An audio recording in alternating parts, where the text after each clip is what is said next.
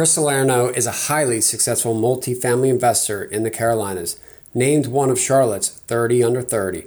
He's going to tell you why it's important to go to real estate meetups alone and how finding the right mentor will drastically change your success and future. Chris believes investing in real estate is the best building block for financial freedom, and this episode is going to help you do the same. Let's just get right down to business. Joe Roberts Show. This this is the Joe Roberts Show. The Joe Show. The Joe Roberts Show. Welcome, Chris. Thank you for coming on today. Joe, thank you so much for having me. Super excited to add value to all your listeners and viewers. Can you, uh, you know, for all the viewers, can you give us background about yourself? Yeah. Um, so I started out um, in the residential industry, um, selling uh, residential real estate. Way before that, I've always had a passion uh, and an entrepreneur mindset. Um, I started work when I was 12 years old. Uh, I remember my parents driving me up to a local restaurant, and I would uh, do the dishes, and they would pay me every every night cash. Um, and uh, and I did that when I was 12, all the way up about 13, 14. I just had jobs ever since then. Um, and when I was around 18, I had a entrepreneurial mindset of creating businesses. I'd create uh, or the cafeteria in our school was just terrible food, so I'd make food and then I would sell it at a markup um, and make a profit off of it. So I've always done something uh, and created a little business and so um, out out right outside of college, I got into uh, multifamily or not multifamily residential real estate, selling residential real estate, and very quickly gained a success uh, success in that industry. Which I uh, merged my my small team that I had with the large number one team in the Carolinas, and with me being in there and so mindset driven and um, hungry to grow a huge company, I really fell into their operational role. I would go into the CEO's desk and I'd say, "Well, what are the the P and Ls. Uh, and for some people who may not know what that means, uh, profit and loss statements. Yep. Um, I'm like, well, what are the P and Ls? You know, what's what are we profiting? You know, what are we spending? And uh, I got into it, and he he really didn't open the books, but he opened the books because he saw I was so hungry and driven to do it. And I I saw some things on like, and I asked him, well, why are we spending money here? Or, you know, why are we doing this? Or why isn't this agent doing this? Or can we have the agents go into detail on how they found the leads? Now that would tell us if that if we know where the leads are coming from where we know where we can spend more money or where we know we can cut back on our on our spending if if we're not getting enough leads. Um, and so I, I just had a passion for it. Didn't get paid extra or anything like that. I just had a passion for it. Uh, i have a passion for studying large businesses on why they're successful why they failed and i enjoy it. Uh, so after that I started leading um, the whole team. I started training the sales team to sell better. Um, and from that, I felt like I hit a ceiling. I felt like uh, there was nowhere else for me to go. I felt that when you play the game Monopoly, uh, you don't broker real estate. So I said, well, what am I doing? So I then started studying multifamily. I listened to shows like yours. I uh, read books. I went on YouTube, which is is free, yeah. um, and I started learning all about multifamily. And I went to a local meetup, and um, so I, am a suit guy. So I walk into this meetup with a, a three piece suit on, and I look around and I see everybody in shorts and a t shirt. And I'm like, I'm here for the multifamily networking event, and I'm thinking I'm walking into like a Blackstone board meeting. um, and uh, they're like, uh, "You're here," and I'm like, "No, no, no! Like I'm here for the multifamily." Event. They're like, no, this is it. And I'm like, all right. And I always recommend if you're going to a conference or if you're going to a meetup, go alone. Don't take anyone. And the reason why is because 99% uh, chance if you take someone, you're going to just end up talking to that person you took because you know them. But if you go alone, you're going to be willing to talk to someone else. You're not going to sit stand there awkwardly because you look awkward. So you're you're going to have to go out and talk to people. So that's what I did. I had a handful of business cards, and I said, I'm going to talk to everybody. I hand them all out, let them know, you know, I'm a real estate agent, but I'm going to be in the multifamily industry. And at the very end, um, someone was speaking, the host was, and I went up and I shook his hand. I said, Thank you for, you know, hosting this mass, this great event. Um, from my experience of coaching, you have to have a coach and a mentor. And I was already seeking a coach and a mentor because I knew to gain the level of success that I want to take the company to is that I need a coach and a mentor to help guide me down that path. Not walk me and not not really do everything for me but just help guide me so i don't make mistakes where i can grow a lot quicker so um, that's where that's where it uh, ended up. I ended up uh, hiring a, a, really great coach. His name's Joe Fairless, well known in the industry, yeah. um, and I started taking my multifamily business to the next level. So within seven months, we were able to have ownership of a little over 40 million and 364 units. Uh, we're very excited about that, and uh, as we were chatting before this, uh, we're in the process of creating a very large fund. So we're excited about that. Cool. So growing up, I mean, was it were, were, people in your family that motivated you to do more, or what? What, your, what? What do you think the motivation came from? I love that question, and when it comes to it, uh, not so you have a you have a good why and you have a bad why, and I think that uh, with the family being involved, that helps me push me to the next level. My mother was extremely hardworking. I mean, I remember when I was younger, she she would go through law school. She'd stay up 24 hour shifts, go to work the whole day. Um, father, hardworking.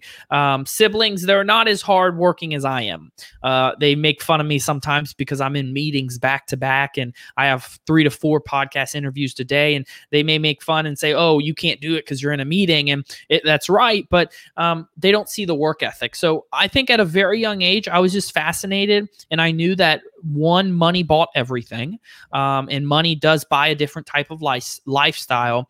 And also, the more money you have, the more people you can help. And I knew that I needed to have a, a large amount of money so I can help a lot of people and do the goals I want to or accomplish the goals I want to set by giving back. Uh, and you can do that by having more money because more money, you can help more people. So, that really drove me. Um, there was a really wealthy neighborhood um, down the street, I'd say about a mile from the house I lived at in Florida. And I used to ride my bike and uh, I used to sneak under the fence and just ride my bike through the neighborhood and said to myself, one day I will be in one of these houses. Uh, and, uh, and I was so fascinated about real estate and because it's always different. It's not the same thing over and over. We always, you know, no matter how experienced you are in the industry, you will come up with something uh, that's a roadblock or an obstacle will come to you that's going to be new because real estate's always evolving and you're always going to run into something that's new and that's one reason why I love it and have a passion for it. Uh, so I say that that the lifestyle of you know growing up uh, middle class, not uh, not wealthy at all, um, and just having that hard work ethic, knowing that the harder you work and the harder you outperform, the better you're going to be in life. And uh, I'm willing to do whatever it takes. And all my team members who are a part of the company they they call me crazy. They're like, you need to yeah. get some sleep. Like, don't stay up all night. Like, you know, get some sleep and rest. Um, but uh, I just I'm so driven to grow a large company to help a lot of people um, that I don't think about sleeping and I don't think about eating during the day sometimes. Now, I know for the uh, viewers that you're located over in Charlotte now, right? Yes, Charlotte, and North Carolina. I think you mentioned growing up in Florida. Yeah, I uh, grew up in Fort Lauderdale and Orlando. Uh, so those are uh, the two cities grew up in. Um, love it to death. Um, and you know there will be a high possibility there may be some relocation down the road uh, with what we have going on in the future. Uh, but uh, but yeah, we love Charlotte. Been here a little over 13 years, and it's definitely treated us very well. And what do you think about the uh, Charlotte, you know, Charlotte market in general right now? Ooh, Charlotte market. I, I love it. Charlotte market in general is on fire. Um, it's it's a great market to be in if you can get in. Um, right now, you know, unfortunately, we had to back out of a, a deal which we had an LOI uh, verbally accepted because the debt changed every yeah. single day, you know, in April. And um, it changed right after we had the seller call and got updated financials, and it ruined the whole business plan, which all the numbers went down the drain. So we had to walk away, unfortunately. Um, but Charlotte's a phenomenal market. Raleigh's a phenomenal market. Anything in the Carolinas right now uh, with your large major cities like Greenville, South Carolina, Charleston, Raleigh, and Charlotte, those are going to be very hot markets for the future as there's a lot of job growth happening. Uh, and if you have a lot of job growth, that brings a lot of the population growth as well. So we're very pleased being in this market and very pleased on what's on the horizon for us. So back at the brokerage, did you guys cover North Carolina and South Carolina, or what was the territory? Yeah. So uh, when when you live in South Carolina and, and, you're right there on the border, you just say Charlotte. So Yeah. Fort Mill, Rock Hill, South Carolina, um, where my uh, where I used to live in Fort Mill, I could I could run out, and there's some neighborhoods that I've, I've sold houses on where literally the middle of the house is split between North and South Carolina. Um, so when when it comes to it, it's right there on the border. So we just say the Charlotte's MSA. So to answer your question, yes, I sold uh, all the upstate of South Carolina, so Fort Mill, Rock Hill, uh, Lancaster, Indian Land, and then all of Charlotte, Northern Charlotte, Gastonia, the whole MSA Charlotte. Got it. And so, what uh, what are the roles? You know, just brokers in general, residential and commercial. I mean, how do you see their role play out over the next ten years? Mhm. And how do you see that transition from what they're doing today to what they're going to be doing in the future? Uh, that's a great question. I um when I sold residential real estate, you know, that's when Opendoor was coming out, Purple Tree was coming out. We uh at that time we were sitting in meetings with Zillow, which Zillow uh for their iBuy program to try to get that contract. Um so that's when all those large companies were rolling out and you know, a lot of people are saying, well, they're going to take away the the agent business. The agents are going to be taken away.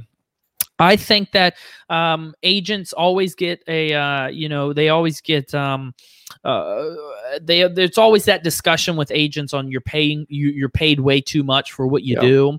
Uh, even if it's residential you sell a house in 24 hours or uh, commercial you you know you sell a great property and you earn a huge commission. Um, I think that will play into a factor. Uh, with more technology rolling out, a lot of people are enjoying, in my opinion, this this Opendoor where you can go ahead and uh, let yourself in, take a look at the Oh, yeah. house, and then let Opendoor know if you want to buy it or not. Um, and then even with the uh, you know the uh, Opendoor where you're selling your house uh, you just take pictures upload it and then they send people out to inspect and they say yes or no.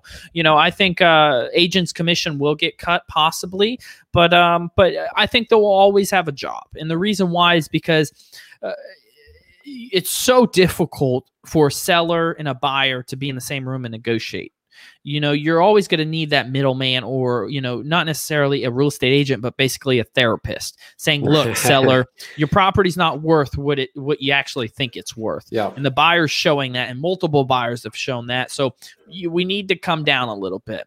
Um, so i think the agent's uh, role will always be there. I think the top agents will make a mark uh, and it, it may get a lot harder for just newbie agents to hop in and try to gain success very quickly. I think it's going to take some time It's kind of, I guess, as you mentioned, that what comes to mind is we're seeing, uh, you know, as a lot of the auction sites over the last 10 years have come to the market. Oh, yeah. uh, It seems like the cash buyers th- that don't need their hands held as much are using the platforms where they're direct to a seller and they just put the price on and then transact.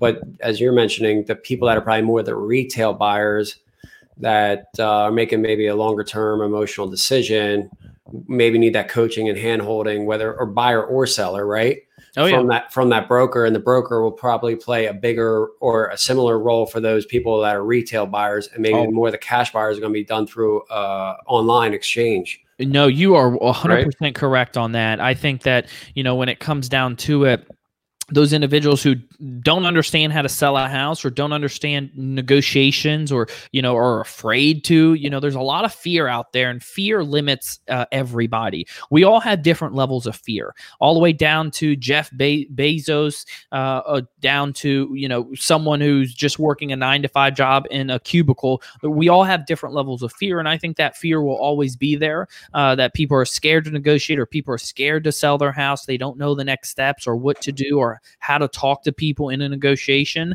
um, you know i my fiance will come to me sometimes and she's like i'm having these problems with these girlfriends how do i tell them this so i how do have to say communicate help yeah. help communicate Correct. And a good book I love called Crucial Conversations, and that helps everyone communicate. And I listen to that and read that book over and over on a uh, yearly basis because it, it tells you how to communicate in tough situations. And, uh, you know, some people just, they're not good at it. So that's where that position of a real estate agent will always be there. do you think these uh these iBuyers, you know, are going to succeed? I I did test Opendoor locally. I went and looked at one, used the app, you know, got right in. I was like, this is really nice. You know, no one to bother me. You could roll in, do it. No one trying it. to sell you too on it.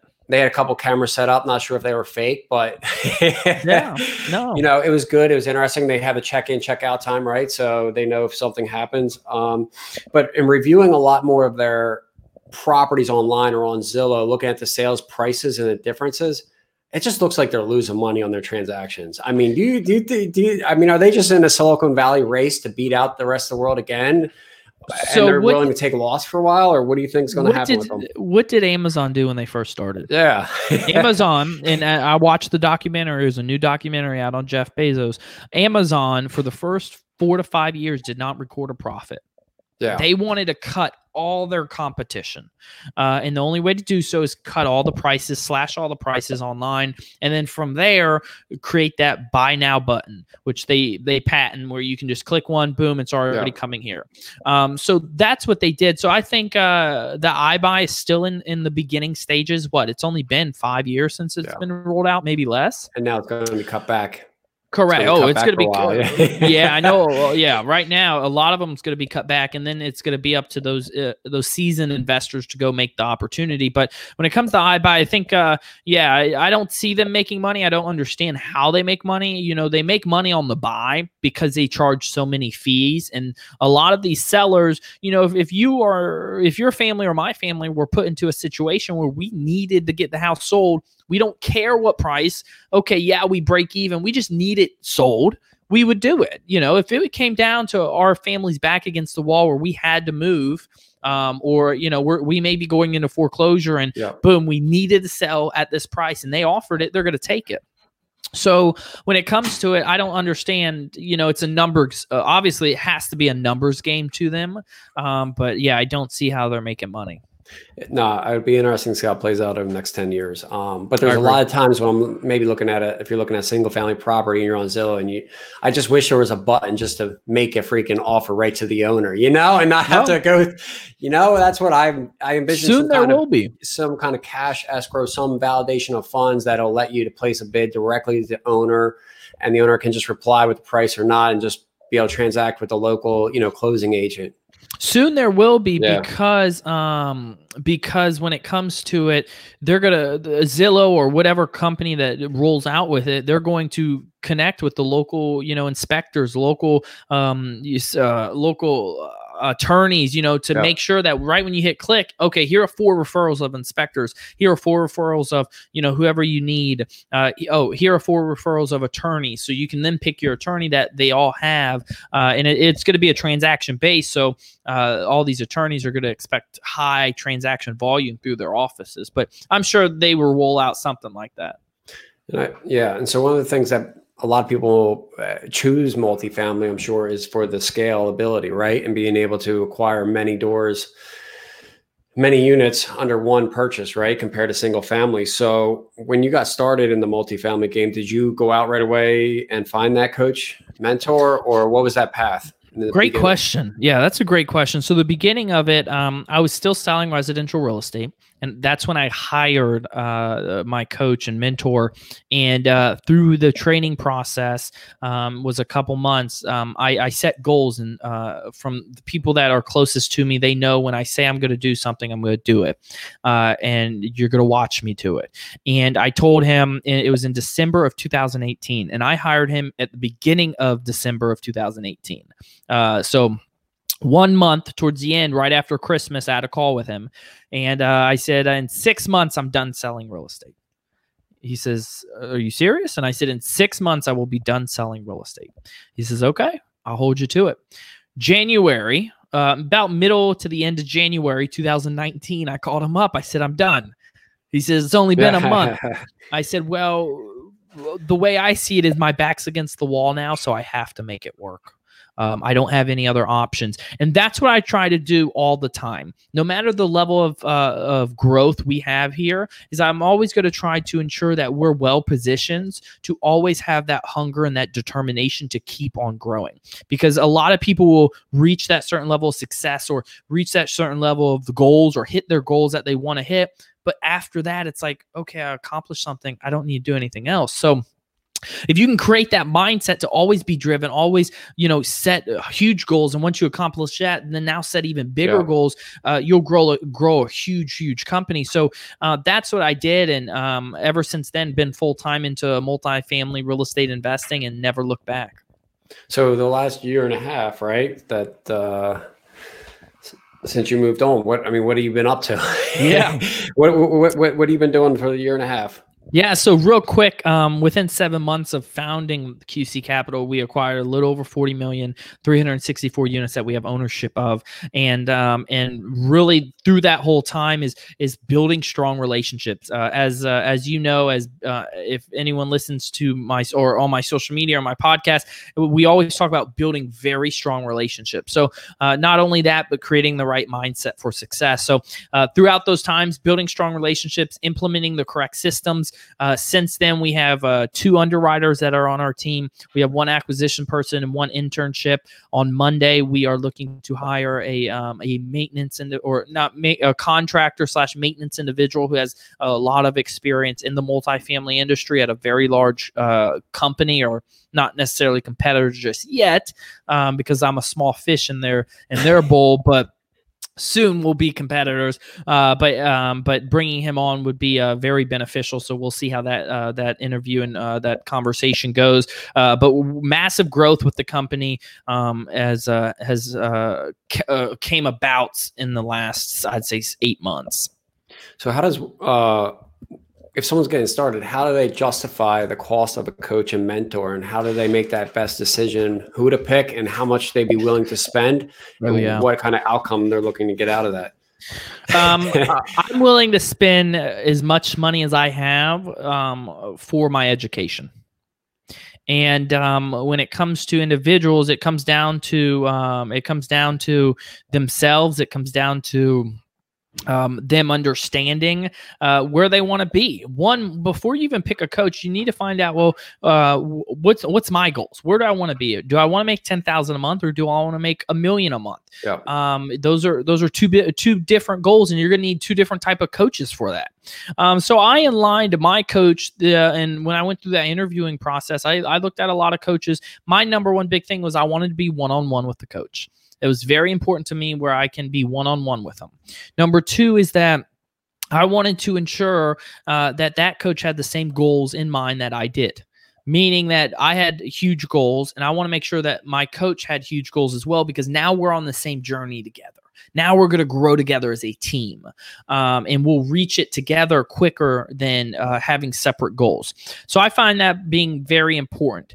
Uh, justifying the price, one, it's a business expense, so you can write it off on your taxes. Number two, uh, it's it's educational. What you are going to learn is is what you're going to take in your mind. And I'm a big believer about mindset positivity. Yeah. What you what you take in from the knowledge is going to last you a lifetime. Even if you use the coach for a year and not not uh, decide not to renew, it's going to last you a lifetime where you can then take on for generations uh, and grow a large company.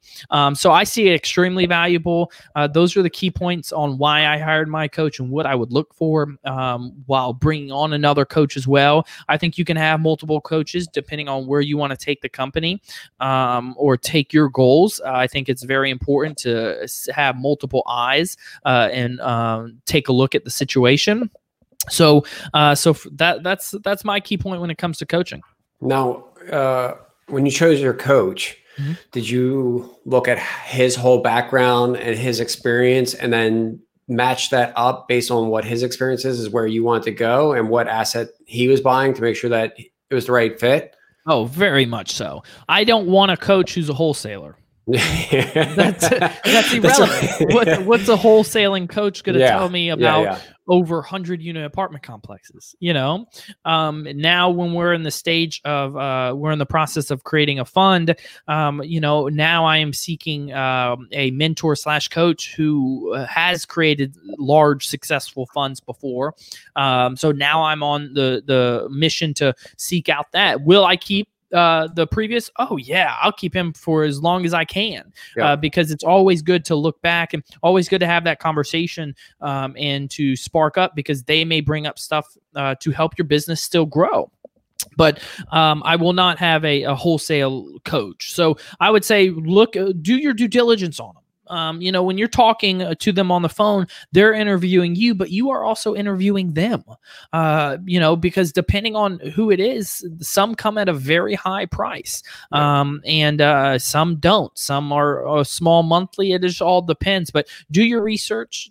Talk to a handful of them, and then to even go above and beyond, say, "Hey, can you refer me six people that you know that you've coached?" Um, and the, probably they're always going to send the best, as everyone does in any type of uh, reference way, Yep. uh, who speaks highly of them. But call those six people, and then ask those six people, "Hey, who do you know?" And go down the line. I always say go, go six, three, three. So six references after you get those six references, get three people uh, that those references have referenced, and then three people that they reference if you can, uh, and then make your decision. All right, so you got a coach mentor lined up. Mhm. Now, now you know that that may be a little bit easy, right? You just stroke a check if you got the cash. Now, Yeah. finding the deals and getting started is the harder part. So, Very. wh- wh- wh- where do we go after we have the coach? What do we do? Yeah, I would say, you know, what we did is I leveraged my background and experience. Um, and as an entrepreneur, as a business owner growing up, um, you're doing everything yourself. I mean, you're doing the marketing to writing the newsletters to talking to everybody. I, I messaged someone um, on Facebook uh, last week and she said, Is this is this your VA? And I said, No, I don't have a VA. I said, This is actually me. And they're like, Well, how are you on uh, you are always on point you know with everything and you're watching it very quickly um, so when it comes to it that's that's that's what happens and when you start to grow you then start to leverage so i leveraged at the very beginning my ex- expertise of the real estate industry on the brokerage side so i was able to build strong relationships with the brokers by you know letting them know look i used to be a broker. I understand the brokerage side of things. And that really opened it up big time. So i built strong relationships with them. I didn't go direct to the sellers. Um, i think when you're dealing with over 100 plus units you should just build strong relationships with um, with the brokers. It's going to be very hard to do it uh, direct with the sellers. Uh, so we went that route and i was actually our first deal we i was touring a 91 unit that was on market and my main focus was thinking big at the time and it always is. So i was thinking okay well i only focus 100 plus units. Yep. so 91 units i look adjacent to the property. I see an additional 44 so i said would that seller want to sell? And we can combine it make it 135 um, i lost out in best and final on the 91 uh, a week later i called the broker back said hey is that 44 still available? They said yes. I said uh, let's try to get it.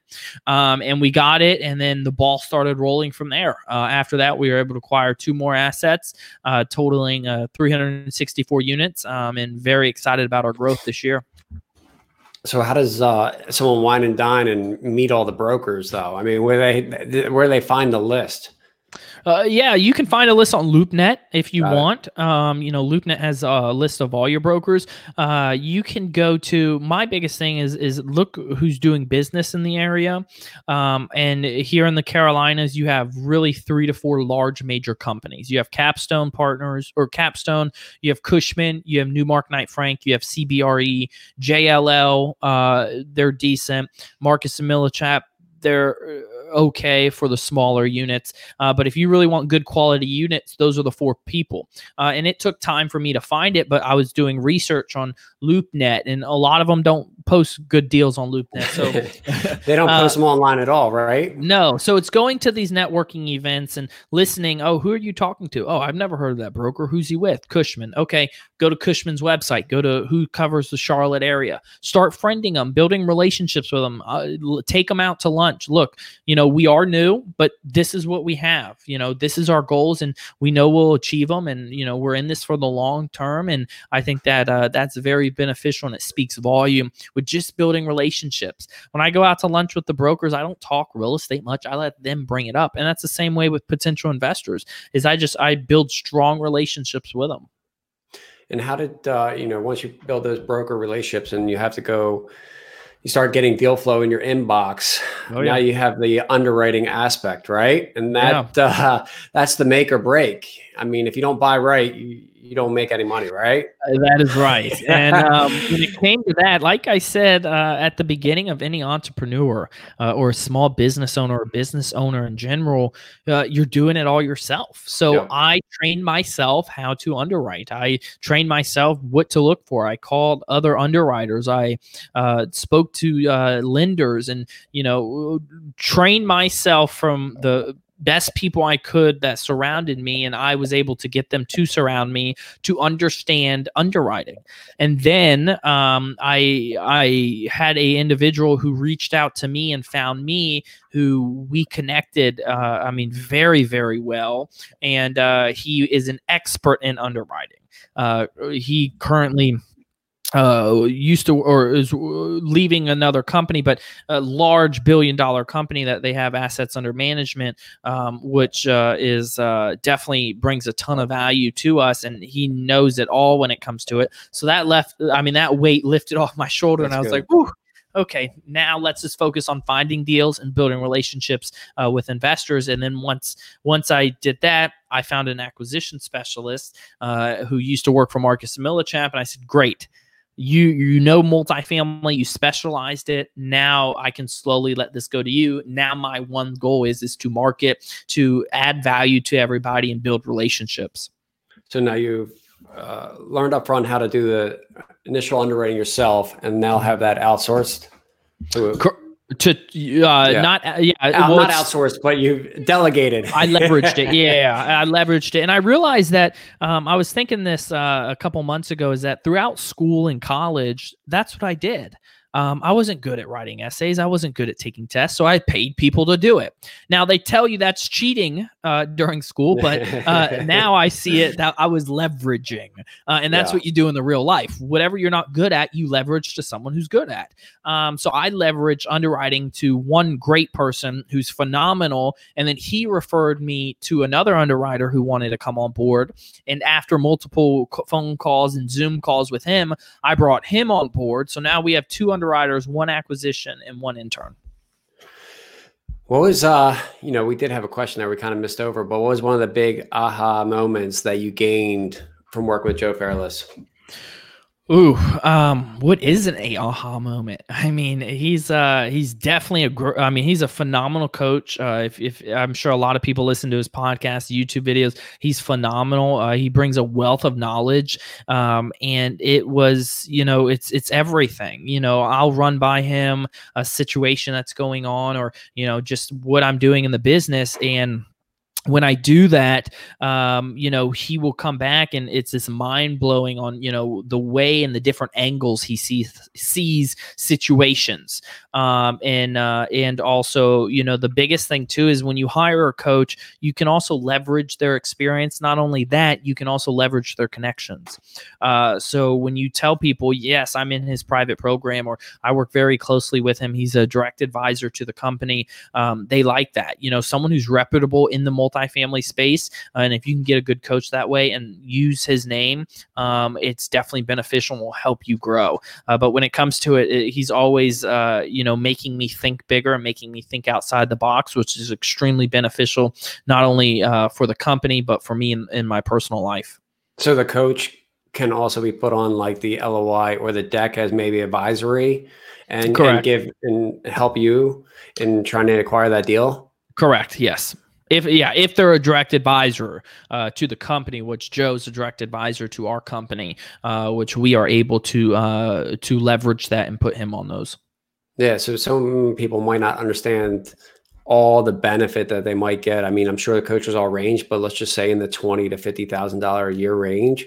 Uh, I think viewers or those getting started need to have a full understanding of you know just the complete value they get from that, and that their leverage or the multiple they're going to make on that investment should be at least ten, you know, whatever, twenty times over the year or two. You know what I mean? Uh, I 100% agree. Less than that, um, you know, because they're going to limit your mistakes. The one thing is, is that when you hire a coach or a mentor, don't think they're going to do it all for you. You got to put in the work. You got to get out there, do it yourself. They're just going to limit it, and they're gonna they're gonna help you through the process, but they're not going to do it for you.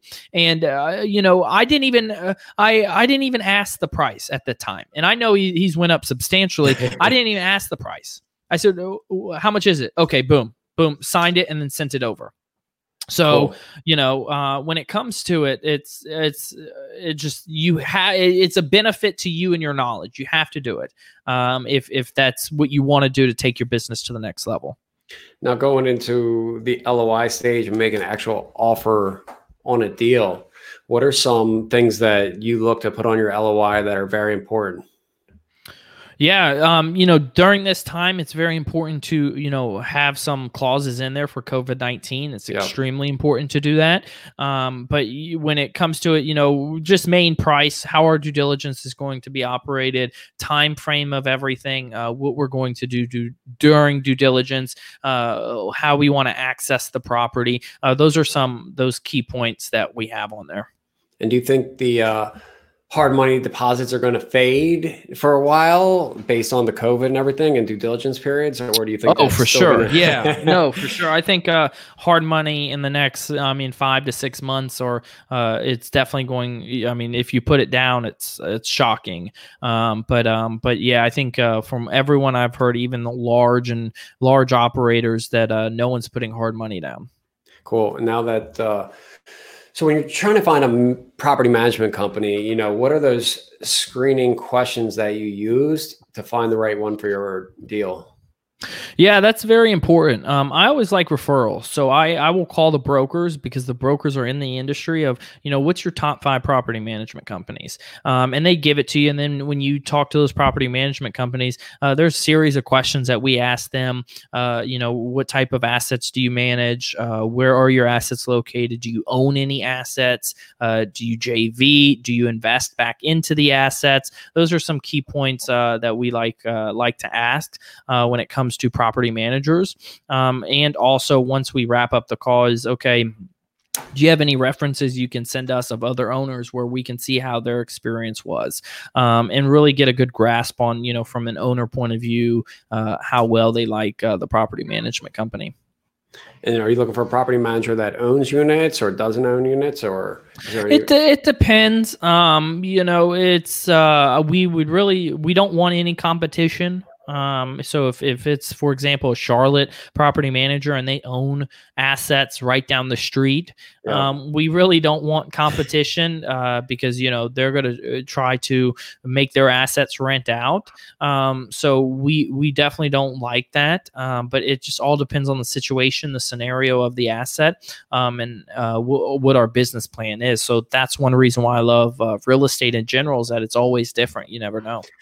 So what are some of the biggest lessons you learned from property management Yeah. since over the last year? Uh, no one's gonna no one's gonna manage your property better than you. Yeah. Um, I, de- I definitely know that, and you know, uh, you, you, when it comes to property managers, you got to stay on top of them. You got to ensure the work is being done. Uh, you got to know that if the property manager has an in-house maintenance team, or if they third party it, or if they own their other, uh, if they own another uh, company, which that's who they refer all the maintenance to uh, you, you definitely have to review. I'm, I'm a big stickler about expenses. I do not like to waste money or spend money unnecessarily. Um, I like to know where the money's going and uh, that it, you know, it actually improved the property or did something good. So, uh, you know, really cracking down to ensure that you know you're not having, uh, you're not being price gouged. You know, they're not coming in and saying, "Well, a market turn's going to be seven grand." You're, you know, um, to ensure that you're getting the best deal possible on your market turns or on renovations when it comes to it. Have you had to fire anybody yet? Uh, yes. and how was that uh, process or transition? It's a long transition. I think, uh, depending on the communication and relationship that you have with um, with the property manager, it's very important um, when it comes to it because uh, a lot some property managers, once you give that notice, they'll just ghost you. You know, um, some will really care about their reputation and uh, you know understand it, and then make a smooth transition over. So it just all depends. So now, when it comes to uh, capital and the equity for the deals that you're acquiring, how are you going about raising that? Are you raising that from the pu- public? Do you guys have partners you work with, or how are you guys set up? Yeah, great question. So I won't touch on it uh, as as much uh, and go into depth. Unfortunately, I can't. Um, but we raise it uh, from very very close friends um, that we've built very uh, strong relationships with uh, and uh, very extensive relationships with throughout the past years of um, me being in the industry and the reputation and the thought leadership program that we're growing. so that's that's how we are able to um, raise capital to acquire assets. Cool. Um, as we're getting close to wrapping up here, what uh, you know, what other information can you give to the viewers here on just how they could, you know, get started in the multifamily, how they could work with you? I would say go ahead and hit the subscribe and notification bu- uh, button to your videos. That's that's a huge way to start gaining the knowledge. You need to gain knowledge on what's going on in the multifamily industry. If that's the the real estate sector you want to go down, uh, if you want to do wholesaling, fix and flip, you name it, you need to find out who's an expert, who's pouring out great content, and and focus on and focus on that. Listen to it on a daily basis. I listen to around two to three books a week. I listen to, uh, and then I read about. Uh, now I'm reading about a book a, a week and a half on top of all that, I have YouTube playing about um, real estate sectors that we're focused on, fund managers, uh, and then I'm also doing a ton of research on funds and fund managers. So it's extremely important to soak up as much knowledge as possible as you can um, uh, to grow a huge business to you know reach the goals you want to uh, attain. All right. And if people want to reach you, what is the best way? I mean, we have a couple down below. Yeah. yeah, that, that's the best way. My Instagram's Chris underscore Salerno. You can email me directly if you'd like, Chris uh, at uh, QC Capital Group, or we do have a private Facebook group, which is called the Mindful Multifamily Network, uh, where you can network alongside myself, Joe, and other real estate investors. That sounds great. I appreciate uh, coming on today, and we look yeah. forward to talking to you at a future date. Joe, thank you so much for having me. Thank you. All right, bye. Thanks for listening to The Joe Roberts Show. Take these tips and insights that you can use to help grow your own personal wealth and share them with a friend that could also benefit. Don't miss a single episode or updates. Subscribe to our email list at joerobert.com. And as always, keep pushing yourself towards a more impactful life. The Joe Roberts Show. The Joe Roberts Show. Joe Roberts Show.